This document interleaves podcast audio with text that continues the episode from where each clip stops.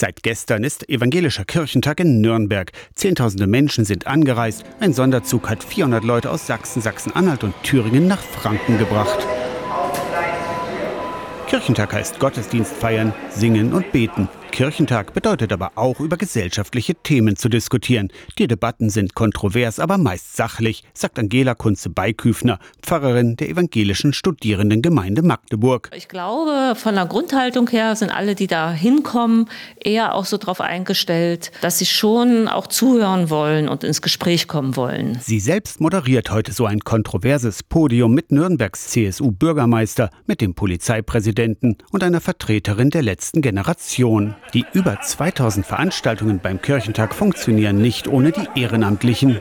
Wir sind letzte Woche Donnerstag angereist und bleiben bis Montag als ehrenamtliche Arbeit mit Sonderurlaub, also unbezahlter Urlaub, den wir uns genommen haben, um hier ehrenamtlich zu helfen. Ich helfe bei der Feuerwehr.